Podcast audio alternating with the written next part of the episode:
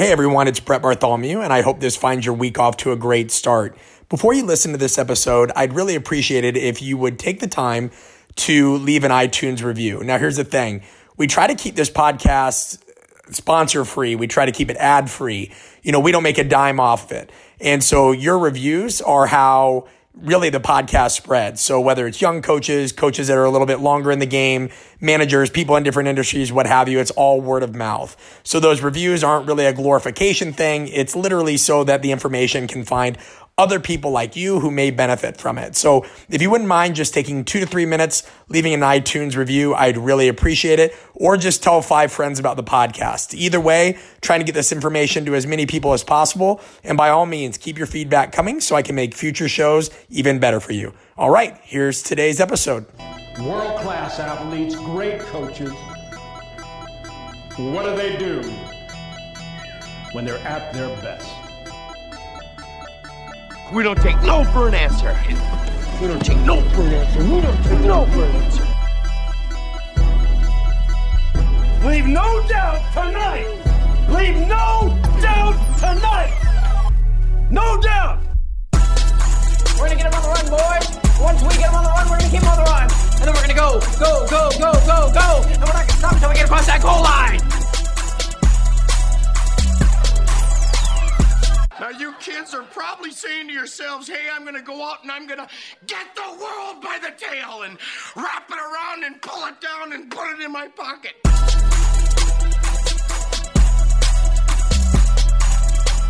What's going on, everybody? Welcome to another episode of the Art of Coaching podcast.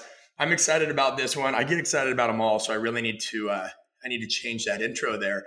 Uh, but this this one takes me back a bit because we're talking with a good friend of mine and former athlete Mike Meegan. And when I say former athlete, I don't mean he's not an athlete anymore. I mean that's how Mike and I met. Is I had the the blessing and the opportunity to be able to to work with and train Mike for a period of time.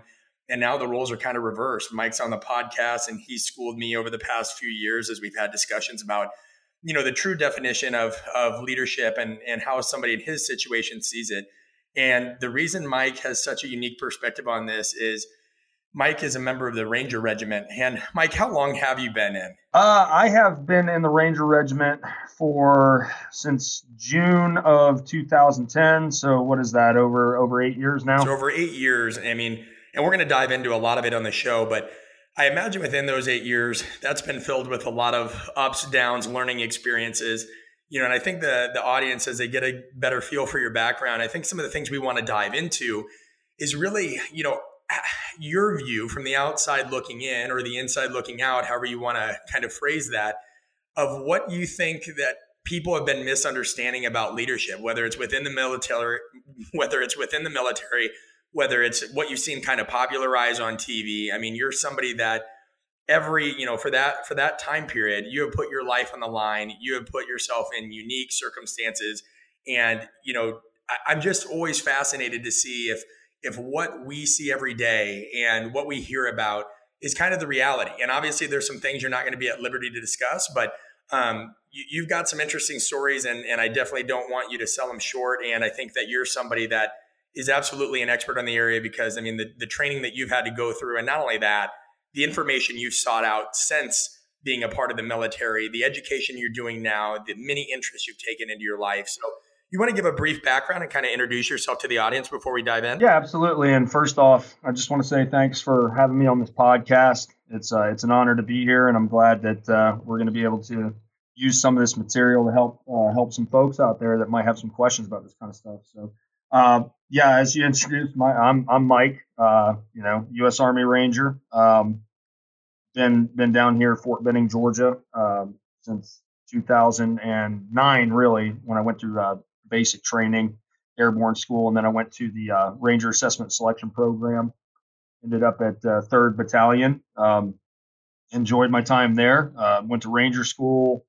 Uh, basically, the the standard the standard pipeline for everybody.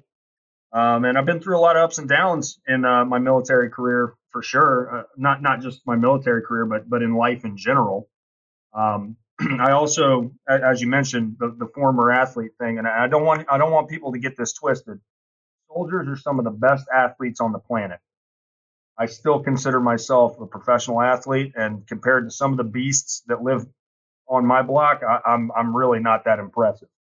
Um, but uh, you know, in in sports, in, in the military, in organizations, in um, you know whatever team environment or organizational environment you find yourself in, I think one of the biggest misconceptions, especially in this day and age, um, about leadership is being a leader versus being popular.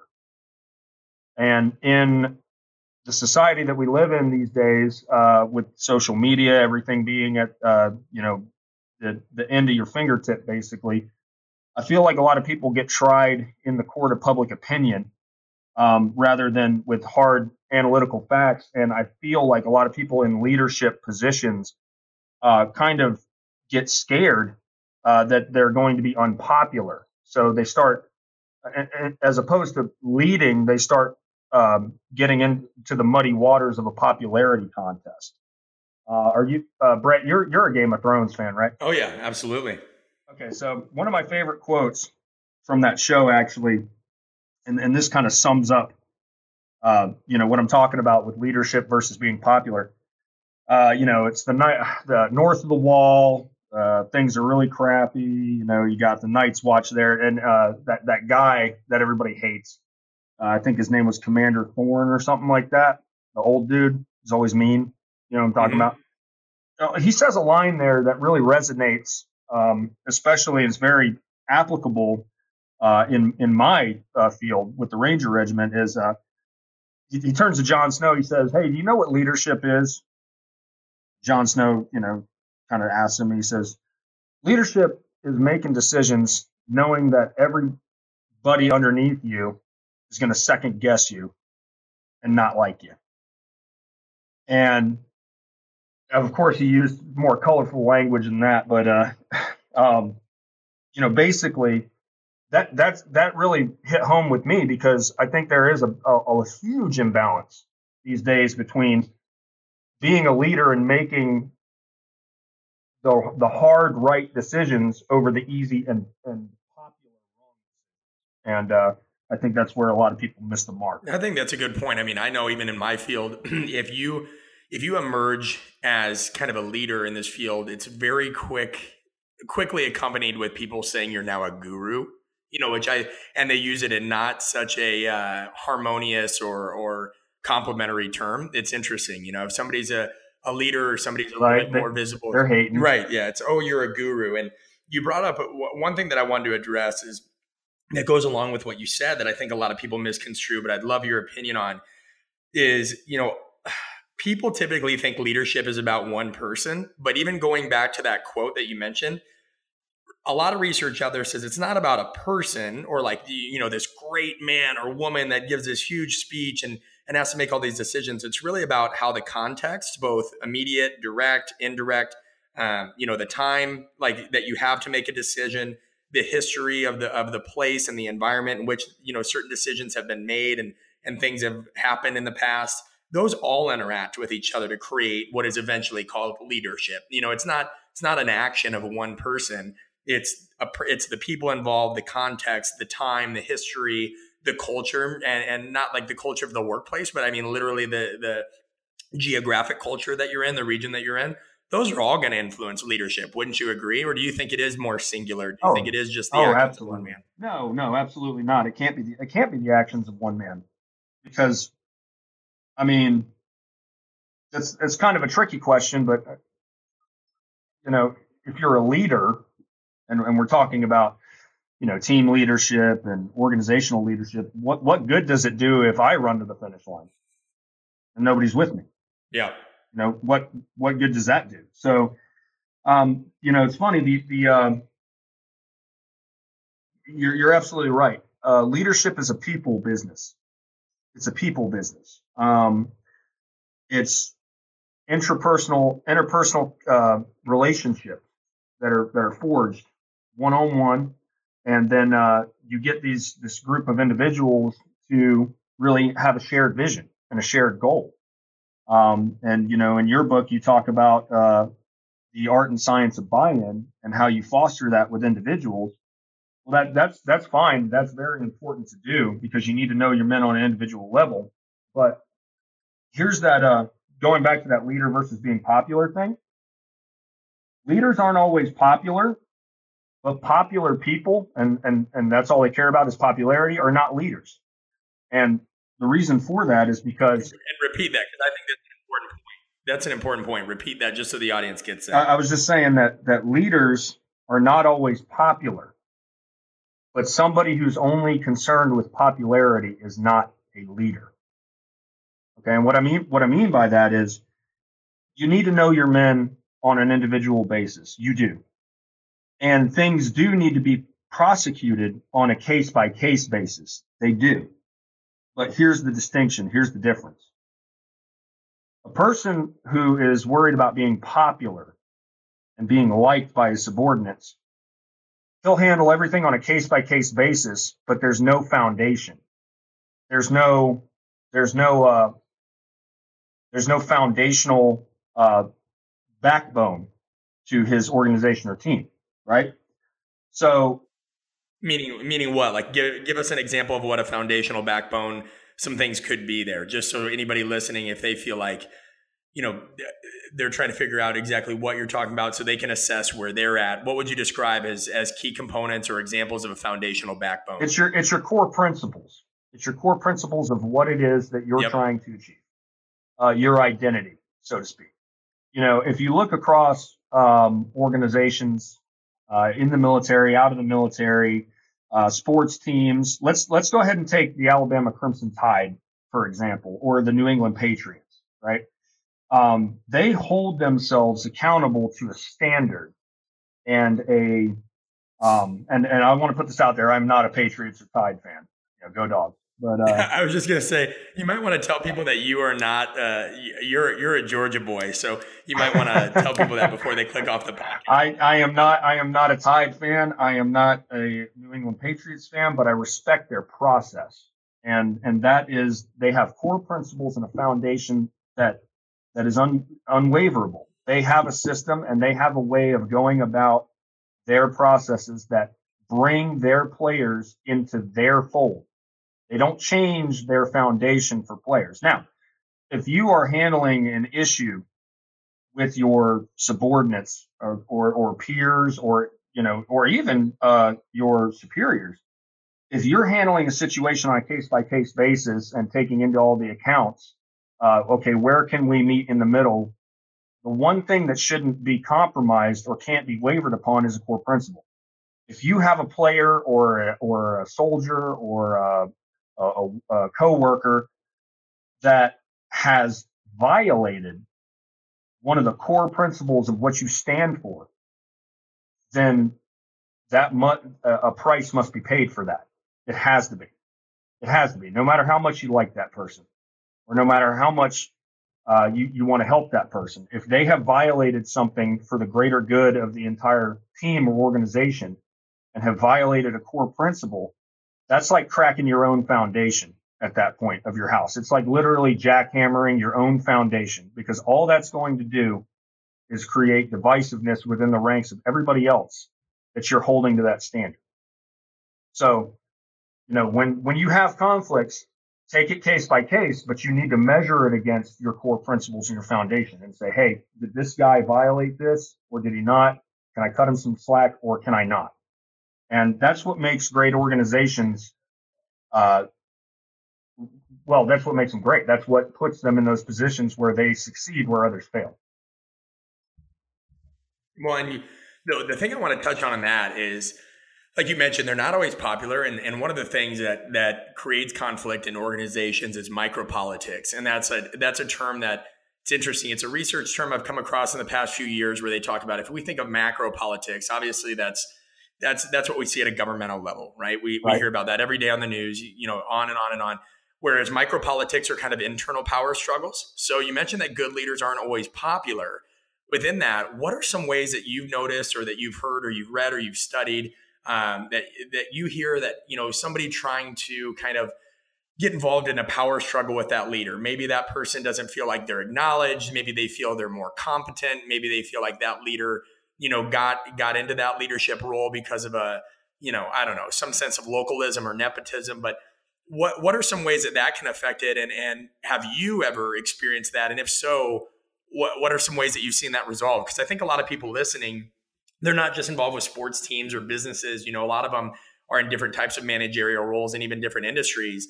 And i think we all know that person that has kind of like tried to i don't know subvert what we're trying to do. And and how would you how have your lessons and the things that you've experienced what principles do you have of how to deal with that? How would you deal with that kind of conflict? Well, again, you gotta you gotta take it. You have to take it back to what was the point, what was the venture, and what is the goal? What is the goal of uh, what you're trying to achieve? And uh, like I said, like you said, this could be for sports teams, it could be for military, it could be for businesses, it could be for a damn study group. Uh, you know, uh, I started a, a, study group. I'm in college right now. Um, with you know being 30 years old, I'm about 10 to 12 years older than most of my counterparts. And um, we're in a particularly hard course in uh, Spanish. I actually started a study group because I just got tired of hearing everybody complain about what the professor wasn't doing for them. And I said, well, hey, you know what? If you care about your grade, how about you do something for you? Let's start a study group three days a week yeah. and meet in the library. But here's the deal. Uh, if you're late, I'm not waiting for you. Um, if you don't do your homework and you're constantly texting and trying to bum off everybody else for their work, I'm not going to give it to you. And I don't expect anybody else in here to either. Um, you know, uh, th- that's just a very small micro example of leadership. An- uh, uh, another one, and th- those are the those are the core principles is based on. Do your work, show up. We'll help you out, but you got to help yourself. I'm not. We're not here to carry you. We're not here to cater to you. We're here to learn collectively. And if you can't get yeah, on with I think that, that's yeah, go ahead. no, go ahead. Keep, yeah, keep going, keep going. Well, it's basically just if you can't get on board with that, you know, I'm not going to sit here and cater to you. And and uh, I had some classmates, you know, oh Mike, you know, he's a, you know, prick, I guess I don't know. Um, but you know, at the end of the day, it it it didn't matter because the collective whole of the class, the grade point average uh, started to increase. Everybody's doing better on their tests and stuff like that. And the one or two outliers, had I tried to cater to those one or two outliers, as charismatic as they are, because very often you're going to find, you know, that that that politician, quote unquote, um, you know, that kind of archetype that you mentioned in your book. You're going to find that kind of person every once in a while, and and they can be a really valuable resource to you. But if they care about their own uh, means to their own ends uh, more than accomplishing the, the, the greater good, then you got to cut sling load with that guy. Um, yeah. You know, another well, that, another that th- kind of touches on something that we that that touches just real quick. That touches on something that I think you do that stood out exceptionally well, even when you were training. You know, when when we first met, when we were working together within the group, you know, you were always very good at, at getting kind of everybody rallied around. I mean, you guys were there on on borrowed time, borrowed funding, and some of the other guys kind of got lost in the playground of the performance environment.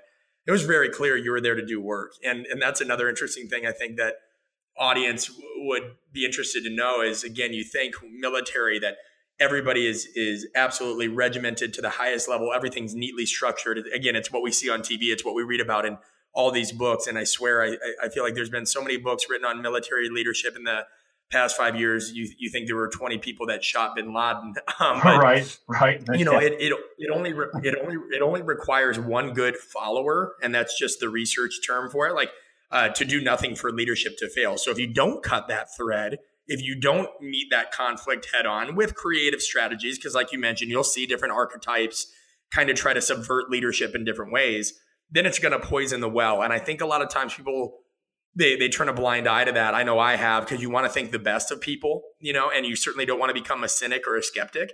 But it's just a reality. Like if you let something insidious just kind of continue to peck away, peck away, peck away, it's going to erode all the progress you hope to make, not only individually but tactically, you know, as a wider organization. Yeah, no, without a without a doubt, without a doubt, and uh, you do you do see that you do see that in the military a lot, unfortunately. Um, I would like to say that you know everyone in the military has made it to where they are on the merit of their own work.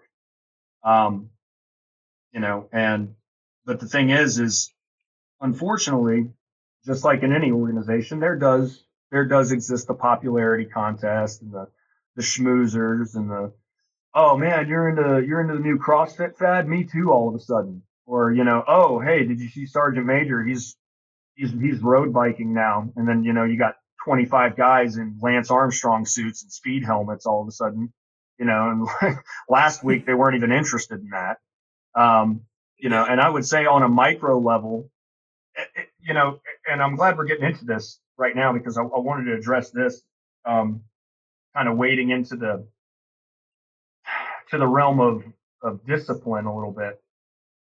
If you want to be fit as a leader of a group or even your family in, in, in the household, uh, you you first first before you set goals and foundations for for what uh, what the group you want to lead, you need to set them for yourself. You need to set them for yourself. You have to put yourself against your own core principles and your own values and find out whether or not you uh, measure up to them. Because you can't expect a group to follow you and do the things that you're putting out there if you don't do them yourself. So you need to lay down like, hey, who am I? What am I about? What what are the things I cherish and value? What are my strengths? What are my weaknesses? Where do I want to improve? What do I want to get rid of? And then after you systematically put those in place for yourself, then you may be fit at that point to go ahead and start putting that out there for others. And that's without a doubt a key thing that I think everybody reads about, but very few, what I've learned is very few people do. And this is what I mean. You know, so we like our at Art of Coaching, we have an online course, and uh, these courses are created for a lot of like when people reach out and they say, "Hey, I'm having trouble with this, I'm having trouble with that." You know, I learned a long time ago, and this was a weakness of mine, right? And I know you can relate because we've talked about this, and this is the kind of person that you are. Um, but a week, uh, something that I didn't realize was a vice because I thought it was a virtue is I used to respond to every single email, Twitter thing, DM, you know, whatever, every media platform, right? And there's like eight of them now. And I started noticing like it was creating some kind of sense of emotional exhaustion because you're coaching during the week, you're out speaking, doing clinics during the weekend you know, and then I'm, I'm trying to answer these things, especially because I didn't have anybody that kind of gave me that time of day early. But then, you know, somebody challenged me and they're like, dude, you're not really helping like you think you are. And I said, what do you mean? You know, like, I, am pretty sure I'm, I'm doing everything I can to get, you know, people, at least my take on things. And, and if that helps or doesn't, you know, but I'm, I'm trying to respond. He says, but you're not scaling it. You know, you're not scaling it and you're just going to keep chipping away at, at what you think is you know you're chipping away at your energy and and so we started creating broader resources right? Courses things like that that could answer thousands of people's questions not just one in a dm because plus if somebody reaches out to me on a dm that's great i want to hear from you but your question could help so many other people and they're never going to see our conversation now you know? And so my, my point is is i created these courses and they have these tools in them that make people self-reflect like you're talking about mike these goals like what are you trying to accomplish? Why are you trying to accomplish it? What does it look like if you do, if you don't? Like what signs and signals, you know, what drives you, all these things. And what I find is literally 98.9% of people that take these courses just watch the videos and never fill out the workbooks ever. Right. Ever. Right. And uh, we can track that because we see who downloads it, who doesn't, or people will be like, hey, I watched the videos. Now what? And I'm like, oh, like, great. Like, did you fill out the self evaluation form? Like, I'd love to know a little bit more kind of about you, your goals, what drives you, and like where your struggles are. And they're like, oh yeah, no, I didn't know we had to oh, do yeah. that. And, and no, it's oh, very clear. So like, why do you think? Why do you think it is so easy for people to just kind of nod their head and hear Mike Meegan, you know, a member of the Rangers, say that you've got to define goals and ask yourself really tough questions, but then they'll never put pen to paper? Why do you think that is? Fear. Fear. Paralyzing fear. Fear of what? Fear of yourself, fear of the unknown is what it is. You know, uh, a lot of uh, coaches these days, um, you know, especially, and you hear about it almost like every single year. In fact, you, um, Maryland's program just got into some trouble, uh, unfortunately, resulting in the death of one of their players. Um, talking about you know mental mental toughness and all this other stuff like that, right? You know, um, and it's really easy to sit back and try to assess mental toughness on somebody else. But the true uh, breakthrough that you're going to have as a leader and as a, as a person in general is assessing it on yourself. Um, you have to be willing to push outside your comfort zone. Uh, there's a lot of motivational speakers and uh, psychologists that have done a lot of work in, on the study of a fixed versus growth mindset. Are you familiar with that? Yep, absolutely. Yeah, uh, Dweck and and her colleagues have done some great work on that. Carolyn Dweck. Yep, absolutely. So like the fixed versus the growth mindset. You know, we have uh, the fixed mindset um, shuns failure uh, because they think that, well, you know, this is my left and right. This is where I'm going to stay. This is what I'm good at. And this is what I'm going to continue to prosecute right here. In a growth mindset, you actually um, embrace failure.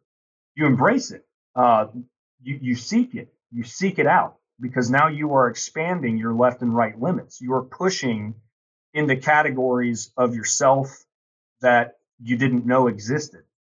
And I would say that to anybody who wants to take on a growth mindset and really push to a new threshold of yourself, and and again, you can apply this to your your people in your group after you have done it to yourself. Uh, first is attack what scares you.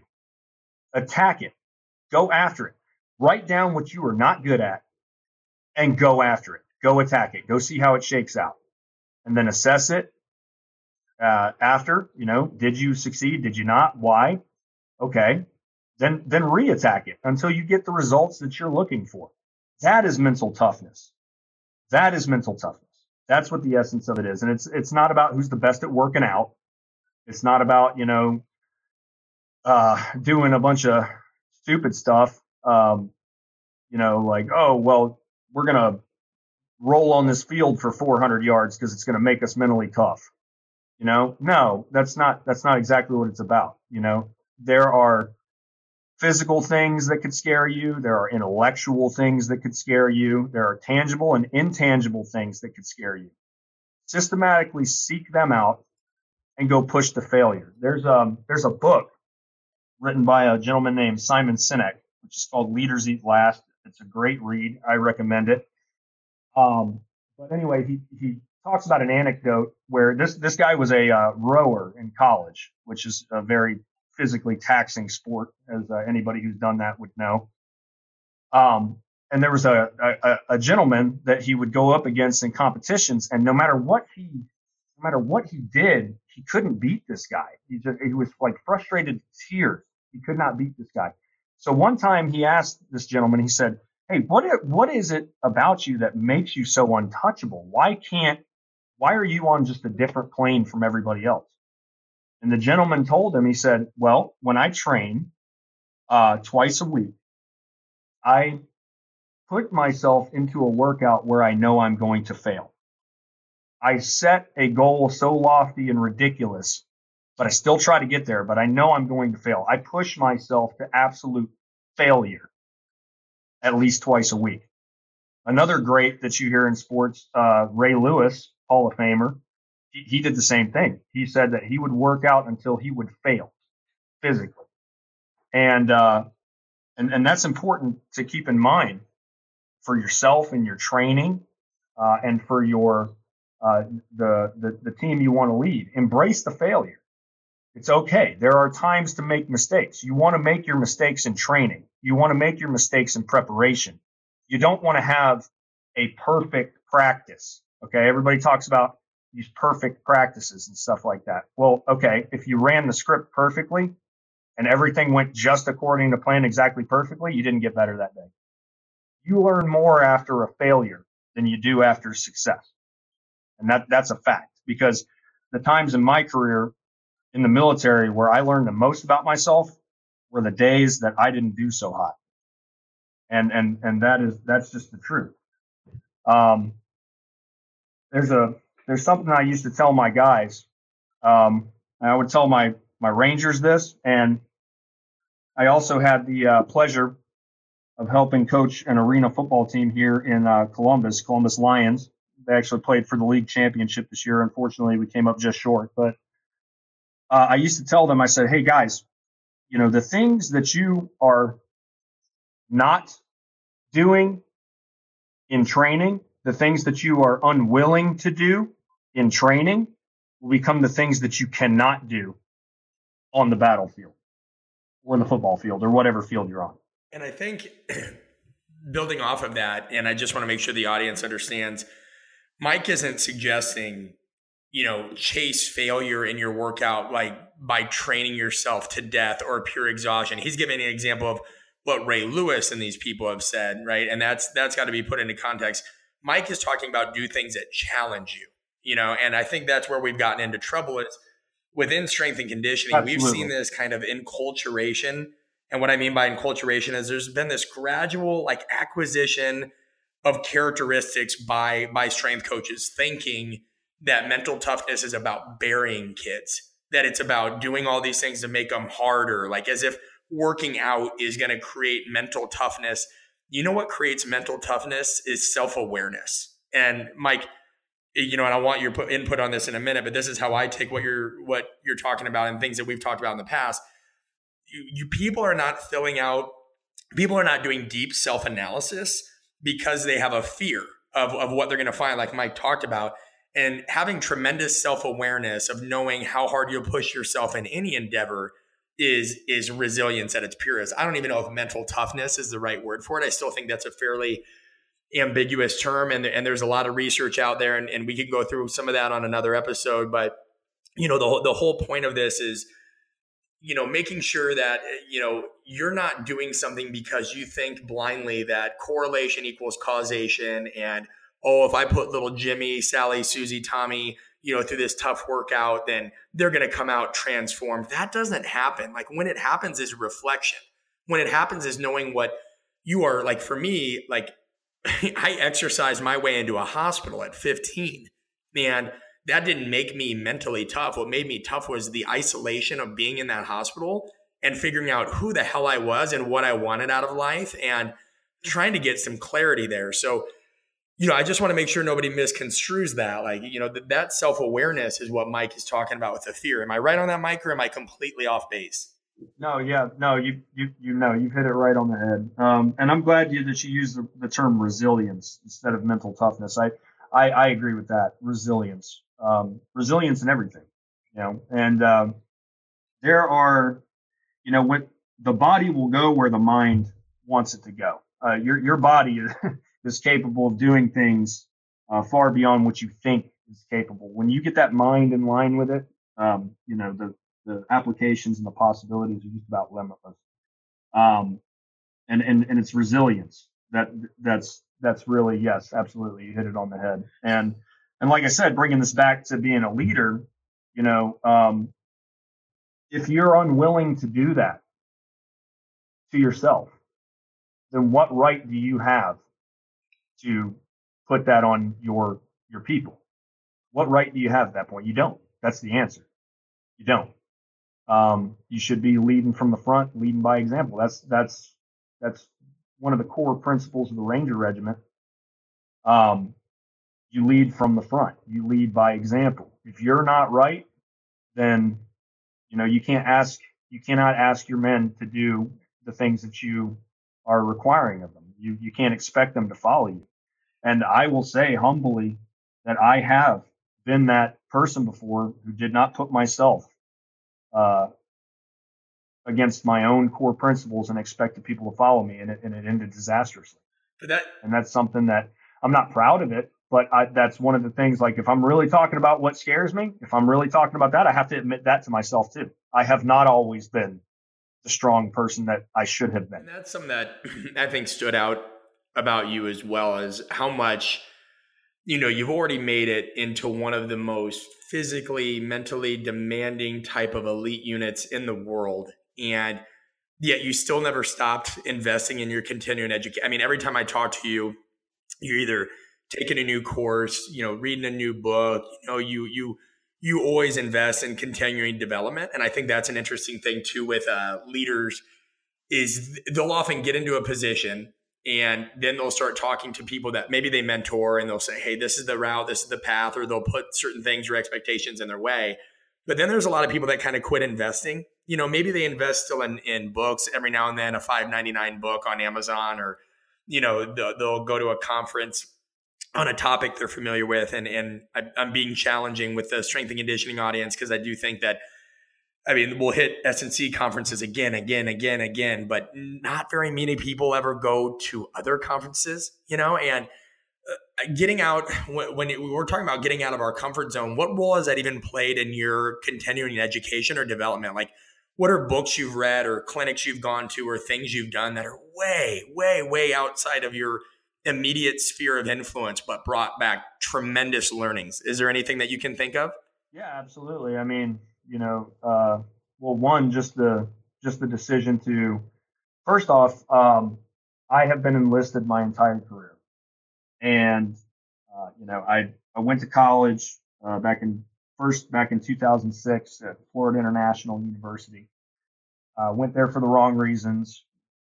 Went there to try to play football. I didn't focus on my studies very much. It wasn't that I was stupid. It just I was unfocused. I was lazy, uh, very lazy. Um, I was there for the wrong reasons. I had no core principles or foundations that I was measuring myself against. I was just a, a, a leaf in the wind, if you will. And it didn't work out for me very well. Um, and then I, you know, continued to kind of putz my way through college for another couple of years. And I joined the military, and I've had success. Um, I had success in my career uh, early, um, and I've had, I've, you know, still had success in my career, but you know, I had a talent for it um, on the enlisted side of things. But for what in particular, Mike? What what in particular did you have a talent for? And like when you when you say you've had success, can you define what like how did you recognize that? How does somebody listening know when when they found success? What did that look like to well, you? Well, you know, I just took to the military very naturally. I come from a long line of military uh, personnel in my family. My mother is is still in. She's been in for over three decades. Um, I my great grandfather is one of the first Green Berets uh, ever. Uh, he was a VSOC guy back in Vietnam, did 35 years. Uh, one of the hardest men uh, that you'd ever meet, but you wouldn't know it because he was so humble. Um, you know, just so so that it's it's in my blood. That was in my blood. It was in my DNA. Um, and so, you know, I when I joined the military, I kind of I kind of took to it. I got it. I got it faster than most of my counterparts, and you know, I ended up being the uh, honor graduate at basic training. I ended up being the honor graduate at Ranger Assessment Selection Program, and I ended up being the honor graduate of Ranger School. Um, and so uh, I just kind of had a, a, knack for it. But I'll, I'll, tell you this right now: I wasn't when we're talking about like leadership in a group and stuff like that. I I definitely didn't get those honor graduates because I was like the most savvy guy in the world, or I was like you know soldier of fortune, Audie Murphy, total badass or anything like that. I was just the guy that when it was when it was time to to get going, especially in these schools that you know they suck. I mean, they're not they're not fun. There's nothing really fun about it. I always kind of try to find a way to make light of the situation or kind of kind of make things funny. Um, you know, eh, morale is an incredible uh, incredible tool to put in your uh, in your tool shed, if you will.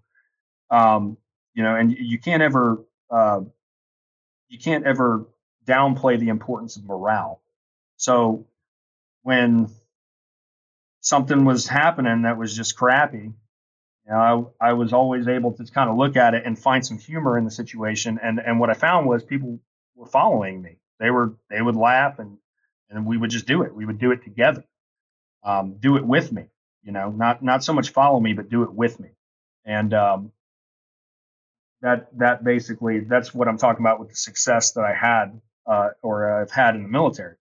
But as far as pushing outside my comfort zone, so I you know I I could stay enlisted and continue to bounce around from TRADOC job to TRADOC job as an instructor, or you know maybe go take platoon sergeant time in in the conventional army. But instead, you know, I sat down with my wife Brooke, who's been an incredible inspiration to me, and uh, I sat down. I said, "Honey, you know, I think I want to try something else. I think I want to take a swing at my education again, even though it's been over a decade since I've been in a college classroom. Um, and that was intimidating. I want to take a swing at that. And furthermore, I also want to submit a packet for ROTC in college and go green to gold and become an officer and finish the second half of my career as an officer for a new challenge. And and all of that's been a big, very big leap of faith and a very big push outside my comfort zone. But I'm I'm willing to do it.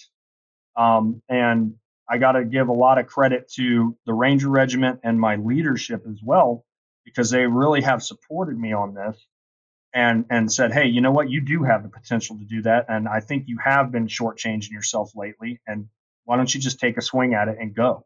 Just go, man, take a swing. So when you talked about, and I love the way you worded this, you said it wasn't so much that people followed me, but they did it with me. I get asked quite a bit because obviously the the title of my book has buy-in in it. People say, well, how do you, what does buy-in look like? How do you assess it? And I think it's a little bit of an interesting question because um, a lot of times people ask that as if buy-in is is easily visible as let's say we're trying to achieve hypertrophy right within our training. Well that's a physical adaptation right? We can see hypertrophic gains. Maybe at first not you know unless you're uh, you know we we have a muscle you know cell under the microscope and, and tissue under the microscope uh, and and we're looking at it at a cellular level. But eventually you know if somebody's been doing something that results in physiological or, or muscular hypertrophy because we see increases in lean body mass and and you can see that. It's tangible. You can even feel it. With buy-in people tend to be skeptical yeah you you you feel it. You right. feel it before you see it. Yeah. You always with buy-in people tend to be skeptical because they want to see it. It's almost like it's santa claus. They want to be like well i don't know what that means. And you know we talk about well you know buy-in the anatomy of that is commitment and trust and those together form a partnership. So when you have this dyadic relationship, this partnership where two people are working synchronously and they're not, somebody's not doing something from a task cohesion standpoint just because you told them to do it, but also a relation uh, cohesion standpoint eh, or outcome where they're doing it because they feel good about you and the ask.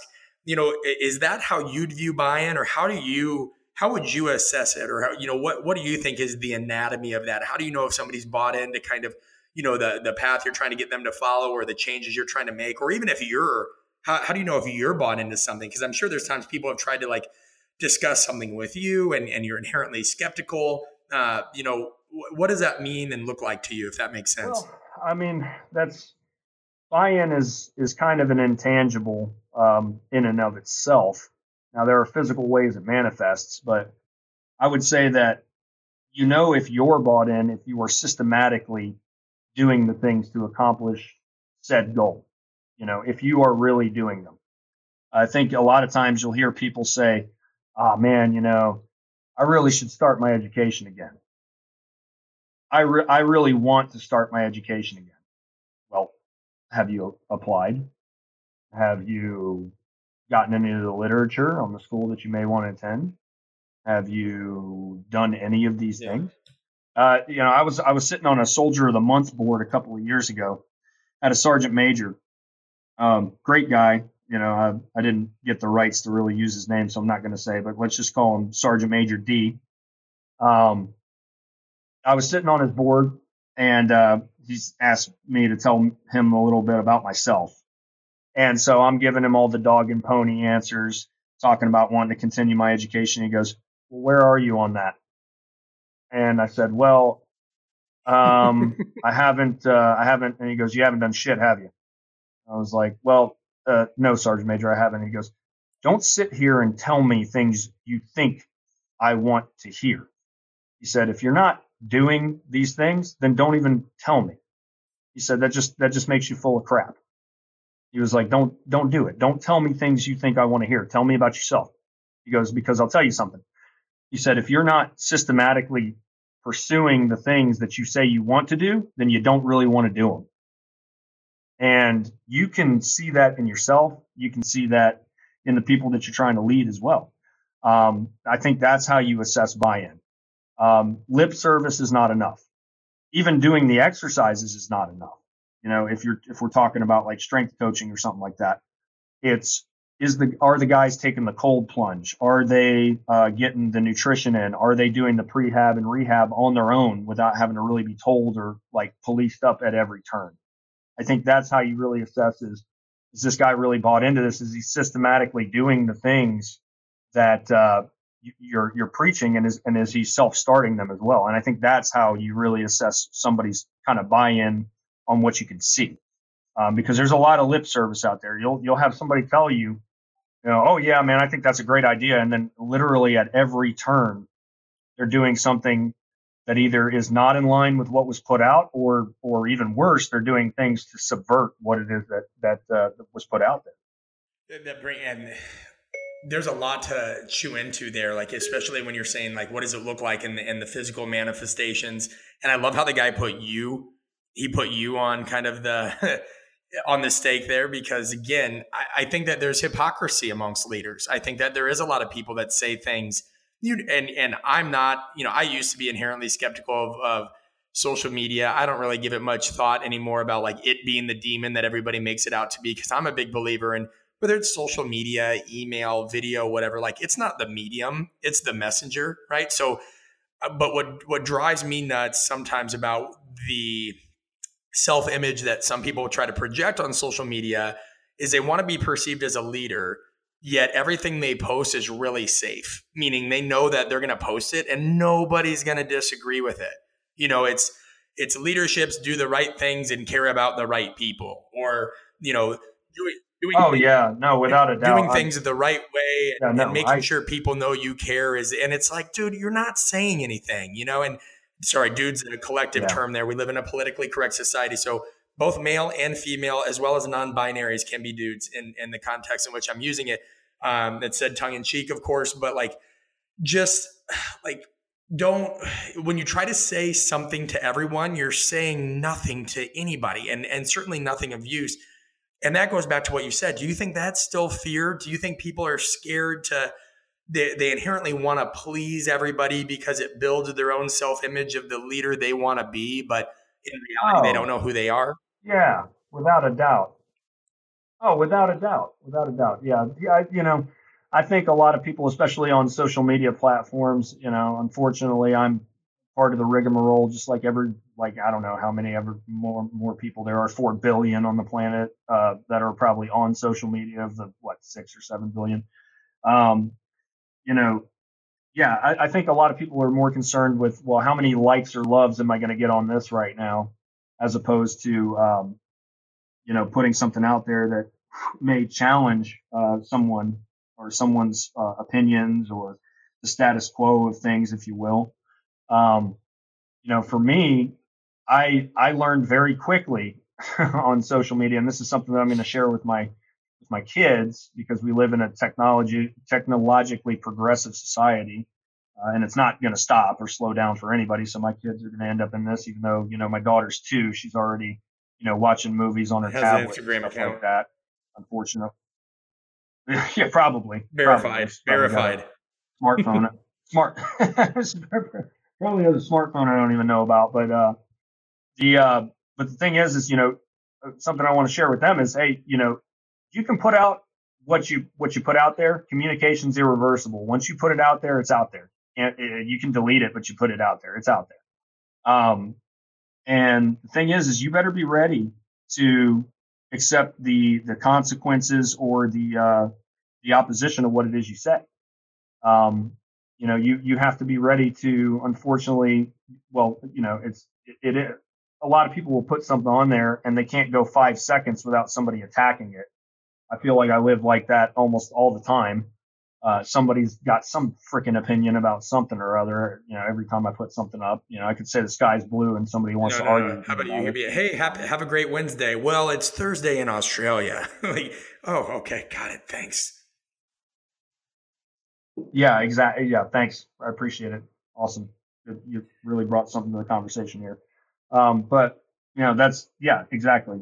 And I think that uh, if you're going to play it safe, um, you know, as as a leader or somebody who's trying to bring some kind of you know progressive mindset to to an industry, if you're going to play it safe, uh, people are going to see right through that. People are going to see that there's not any real substance here, and eventually you're going to lose that credibility um, that you were trying to garner in the first. I think it does take a while, though, Mike. No, absolutely, no. I, I, don't mean to interrupt, but I do. Th- I, I, think. I think. I think for a while, like people pleasers actually make.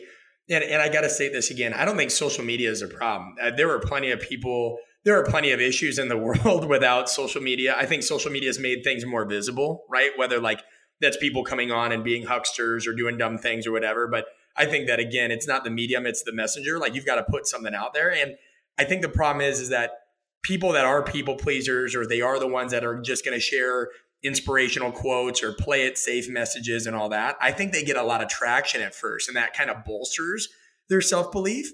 But I, I, think eventually it's the ones that are truly discerning and the high level people that are kind of saying, all right, dude, like, are you going to tell me something here? Or like, are we just kind of trading fortune cookie responses? Like, give me something. You know, there's, it's easier to preach what you practice when you practice what you're actually preaching. And I think that's hard to, that's hard for certain people to grasp. Like, it's okay if somebody gets on social media and says something that, they don't agree with. Now you have the choice whether you want to respond and get in some debate, you know, with that person. And I used to be guilty of that. I'd fire back as if it was like an Eminem diss track, you know, and now I look at that and I'm like, that's bait. You know, if, if it's an actual discussion that they want to have and they're bringing some good points, welcome that. Oh, day, yeah. Right. Yeah. But there are some people that really don't want that. They just, they just want to say, oh, thanks. Uh, well, listen, like, uh, you know, I've learned from everybody that's smarter than me and, and I deflect and I deflect. And, that's great to be humble, but you can even be prideful and being humble and you're still not saying anything. So like, what do you think the timestamp is on that? Like how, how have you been able to tell, let's say you met somebody, Mike, that seemed to check all the right boxes, right? Man, like this person has switched on, they're locked in. What were some things that you started to notice where you're like, oh, maybe this person isn't who I, who I thought they were? Like, what are some signs people can look at if they, if they are you know, if they want to be able to spot people that are kind of inauthentic or maybe just playing it safe and kind of leading them down a path to nowhere, what what are some signs that that you've seen? Well, I mean, I take it back to my opening statement. I think for anybody that you know wants to follow uh, a said person and really wants to evaluate whether or not there's any substance there, maybe you ask the question, "Hey, what is your foundation? What are your principles? What are they exactly?" And if they can't give you a response to that in and of itself, then there's probably not too much substance there. You know, um, sure, there's a lot of great self help and coffee shop psychology out there. Uh, but if it's not measured against any kind of real foundation, it's like building a damn house on sand, you know, on a damn sand dune. Like it's, it's but don't you gonna, think they'll tell you those? They'll, don't you think they'll be like, oh, God, faith, family? Uh, you know, don't you think somebody that's that's almost kind of fake to a degree is going to be able to rattle off principles that sound good? Well, that's that's part two. Part two is if they give you one, then how about you measure it as well?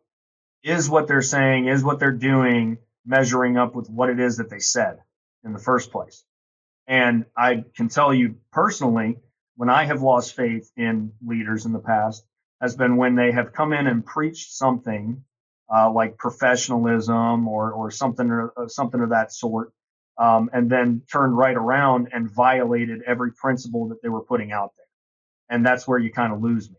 And then not only not only have has that happened with leaders I've had in the past, but then you turn around and you call them on it, and then they don't want to own up to it. And then that just is the ultimate full shit fugazi moment for me. Yeah, I think that's helpful. I mean, I think that being able social media is not going to go anywhere and i don't think anybody go gets anywhere by whining about it. I think it's up to us to become a little bit more discerning about those things and and stack it up against what we believe to be a true profile of of not just leadership but again does that person seem self-aware? I i personally don't trust anybody that doesn't ever talk about failures that they've experienced. Not not failures of steve jobs not failures of some other like Silicon Valley whiz or CEO, like that that stuff that I think has been interesting and a bit frustrating in my opinion in leadership type books is they all kind of seem a little bit, you know, redundant like hey open up with a story. It's usually of a famous person either you know present you know past or historical.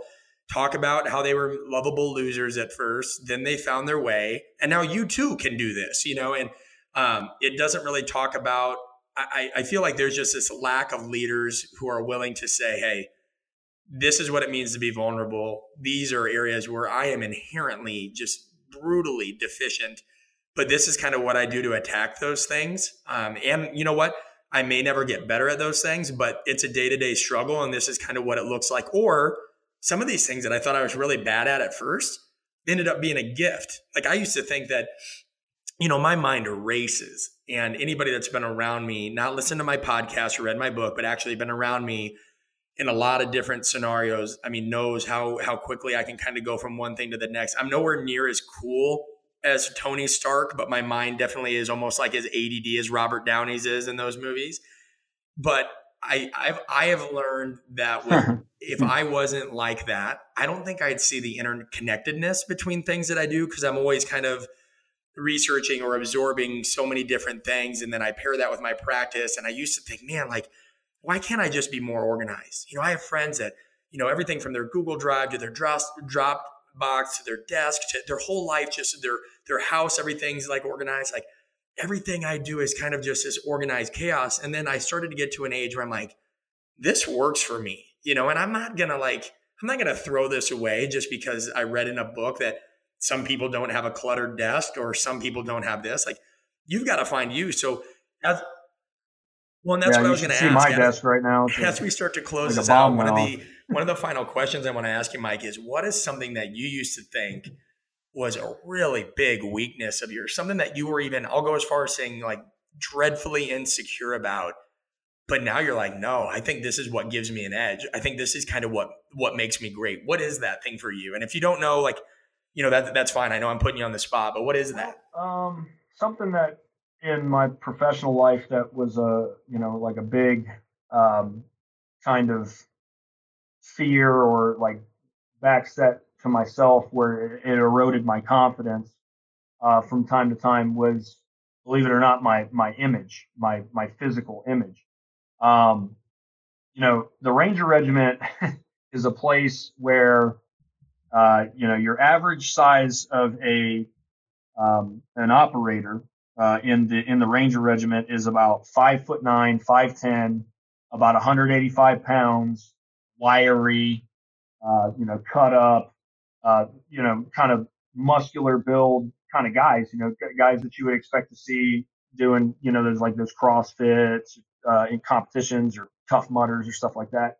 And then you got me, you got old Big Meech. Uh, that's my nickname around the battalion, Big Meech. It was old uh, squad leader yeah, Big Meech. They, Big they gave me that one. Um, you know, I'm I'm six foot one, two hundred and fifty five pounds. I'm way outside. But yeah, Mike, Mike looks like he eats the souls of former Genghis Khan warriors for a living. Like that's that's not an embellishment. And for anybody like I travel a lot, I always I, I joke. I'm like Big Meech is watching the house. Like don't think you're going over there, but like you were absolutely right, man. Like, but you know what? I'll say this, and I'm not. I want you to finish, but I, before I worked with tactical, uh, you know, like tactical athletes or operators or even rangers, like when I saw you, I was like, "Yep, that's what I would imagine an army ranger would look like." Because you look like a damn action figure. So keep keep going on that. But I actually would have thought the Ranger Regiment and people like that and special forces, and I imagine there's some listeners are as well before before they worked with that population or before they had met a lot. I I figured you were the standard. Right. No, and yeah, that is a huge misconception out there because Hollywood pushes a lot of, you know, Arnold Schwarzenegger walking through the jungle with no water source for six days and looks like he just did a pump off the friggin' screen and, you know, shooting from the hip and all that all that crap like that. But that that's really not the that's not the norm and that's really not the standard uh, in the special ops community. Like most of your guys are extremely strong for their size, well conditioned, um, you know, endurance, power endurance kind of guys. Um, and they are beasts. They don't look like it, some of them, but that, but they really are beasts. And the thing that I struggled with, you know, in the past is now I'd have guys, uh, you know, look at me like, well, why don't you look like everybody else? You know, and, and I, for a, for a while, you know, I even got to the point where I was like eating you know, like 1800 calories a day, which is way too low for me. And, uh, you know, trying to physically perform and stuff like that. And, you know, just because I had this, this image that I was like, well, I don't look like everybody else. And if I don't look like everybody else, I can't perform like everybody else. And finally, I just had to be like, you know what? Screw it, dude. I'm Big Meech. That's who I am. That's who I'm always going to be. And if I am 250 pounds and I can keep up with everybody else and hump my weight and, and get things done, so what if a big guy can get it done? So what? so what? I could be a trendsetter. I could be a mold breaker. I don't really care. I embraced it. You know, I didn't hop on the fads of training like everybody else did and the, the damn bicycle crew and shit like that, like I mentioned earlier. And I was, I, I had to be true to myself at the end of the day. Now, still have to perform the standard like everybody else, but you know, the the image thing, that's something I just had to finally just accept and get and get over, man. Maybe I'm not gonna be chiseled like Chris Hemsworth, but I don't really give a shit because Chris Hemsworth can't do what I did. Yeah, and I think there's a lot of powerful messages there for anybody listening, male or female. I mean, even though this doesn't necessarily go directly to like body image issues, but you know there there is an aspect of that. And you know i'm i used to be ashamed talking about it but when i was 14 15 you know if, if you've read my book i talk about i you know i i basically had an exercise and eating disorder which were manifestations of of me really dealing with depression. You know a lot of friends getting into drugs and and me you know i, I just had a lot of friend people that i thought were friends and they ended up being super flaky and the exact opposite of the person i knew i wanted to be so I kind of took that Maya Angelou quote a little too literally, like be the change you want to see in the world. And I just took commitment and uh, like upset. Like I, I wanted to be everything I wish, like I wanted to be this kind of perfect ideal, right? So sports really competitive. I'd start training nonstop. Every magazine said eat low fat, low carb, you know, and so I'd do both, you know, whatever like muscle and fitness and men's health did. Like next thing you know, I'm like working out four times a day and, you know, three to four times a day. I'm like, I think my breakfast was like egg beaters and turkey bacon, and I'm 14, you know, and it, it just can take you down such like trying to be this yeah. this ideal, whatever that is. And and what I learned when I was hospitalized is very few people it, did it relate to them wanting to be thinner or food or whatever. I mean, I, I think I've talked about this before, but there are a lot of people that you know use that as just a form of control in their life, no different than anybody uses drugs or alcohol or or anything. But again, like people miss the boat that that those experiences create leadership principles because it's only through cracks like where light gets through, right? And until you've kind of been to the bottom or kind of tried to go a route that maybe turned toxic, that you start to find what you're really about. I mean, that's that's why they call it learning. Somebody can't learn something they haven't tried and failed at. So like learning and leadership go hand in hand. So don't tell people oh, I was successful at this or this is how I did it. People don't want to know that. People want to know what did your own blood taste like and how did you know that it actually was blood? Metaphorically speaking, of course, like what did that failure taste and feel like? Mike, as we wrap up, and you've given so many awesome kind of uh, you know bits, we're definitely going to get you on for round two. Um, I'm going to be a little selfish with with this next question I ask, meaning that I think that this is a message that hopefully sport coaches need to hear. I think strength coaches need to hear. Uh, athletic directors. I don't care if you low like run the local Marriott, you know, Fairfield Inn to managers. But what is what is something you would tell people at the highest levels, you know, like you have got to get this right about leadership and mental toughness or you've got to quit doing this like whether it is, you know, you've got to stop the extremism around it or you've got to quit treating things like the military because the military is a different beast. What is something that you could say that you think would make you know a huge impact in how people have misperceived the extremism around mental toughness, leadership, or anything we've talked about today? Well, again, thanks for having me on, Brett. I really appreciate it. Um, I would say this is kind of the, the, the final quote. Um, you, you, for whatever organization you're a part of, or, or whatever whatever you're trying to be a leader of, you have to assess it for what it is, first off, uh, what it is and what setting you're in, what your goals are. So, you know, if, if you're, if you are, you know, coaching a Pee Wee football team, you don't need to treat it like the Ranger Regiment. It's not. You're not forging kids for combat here. Um, you are you're co- you're trying to teach kids the love of the game and teach them how to how to play the right way.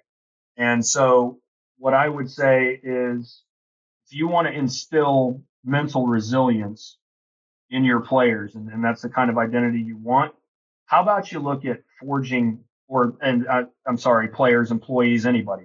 Why don't you look at forging these people who are under your care to be better people, period? Like, take a look at what they're doing in their lives and, and, where they're coming from and the kind of inputs they're getting at home, their backgrounds, learn about them, learn what's going on with them. Ask them their fears. Ask them their aspirations, share yours with them, and then try to find something that you can apply to about, you know, whatever venture that you guys are going off on together, whether it's winning a championship or uh, upping profits for the quarter. Uh, find something that you can apply about work that could that could help them uh, in their personal life. Find something that you are trying to preach professionally that they can apply to their lives at home to try to try to give them a little bit more uh, uh, peace in their own lives and try to help them in their in their own personal situations as well. Um, you know, goals are important, but don't get so lost in your goal itself that you lose everybody that you that you wanted to get there. I think that's perfect. I think that's absolutely start start with the person, start with the self-reflection, quit trying to think that you know you're molding these people for combat and you're taking that, you're listening live direct to well, maybe not live by the time you hear this. This is, we're recording this the day after Veterans Day appropriately, but you're hearing this from somebody who's been in combat. You're hearing from somebody that studied that and you need to understand the difference not only for your own sake as a leader in your longevity but more importantly for the for the sake of the people that you lead. Big meech i want to appreciate you. I want to thank you again for coming on man. If if if folks want to reach out to you what's the best way? And, and i'll be sure to include it in the show notes. So don't worry about you know if you feel like you need to spell it or anything. Anybody listening go to go to the show notes if you want to reach out to mike. And please be respectful of his time. Know that you know he's a busy guy just like anybody else. And so but but how do you prefer people to reach out to you if they have questions, Big Mike? Uh, I have an email address. It's bigmeegan at gmail.com. It's just all one word. Um, that would probably be easiest. Um, just, that's my civilian email, obviously. Uh, I want to congratulate you on having an email address, by the way. I ha- I have an email address. Whoa. Oh yeah, that's oh, awesome, yeah. Mike. I'm glad that I don't have to cutting, communicate through smoke. Cutting edge stuff. Cutting edge stuff. Sure. Yeah, that, that would be the, uh... I found Gmail. It's good news. Please, please reach out to me on the Google. Yeah, I definitely made that uh, that that that email handle uh, when I was 21, also. So you know, don't don't judge me for the uh, address, but that that's what it is. Um, you know, and if anybody does have any questions or anything like that, uh, that you know, or or just comments or even critiques or criticisms, anything, it's just open. You know, you go ahead and send it to me, and uh, I'll try to get back to you as soon as I can. And thank you again, Brett having me on. No, it's my pleasure, and thanks for your service. Thanks for your friendship. I know I speak for everybody when I when I definitely say thank you for your service. There's nothing we can ever do to repay you for that, and I know everybody in the the armed forces kind of brushes that off and everything, but it's people like you that allow us to do to, to do things like this. So thank you, and and we'll be in touch soon. I, I would I would just real quick. I would like to say thank you to the people listening. I would like to say thank you to you, and I'd like to say thank you to the American people for um, you know, their support. It's a very different, uh, you know, any political divisions aside, whatever it is, it's a very different world for soldiers it is today than it was for people like my grandfather who who came home and were not met with support for things that their country sent them to do. And uh, so I appreciate the support here at home, and I think I speak for most veterans uh, and and and people still serving uh, now that so we appreciate y'all just as much. All right, brother. Take care.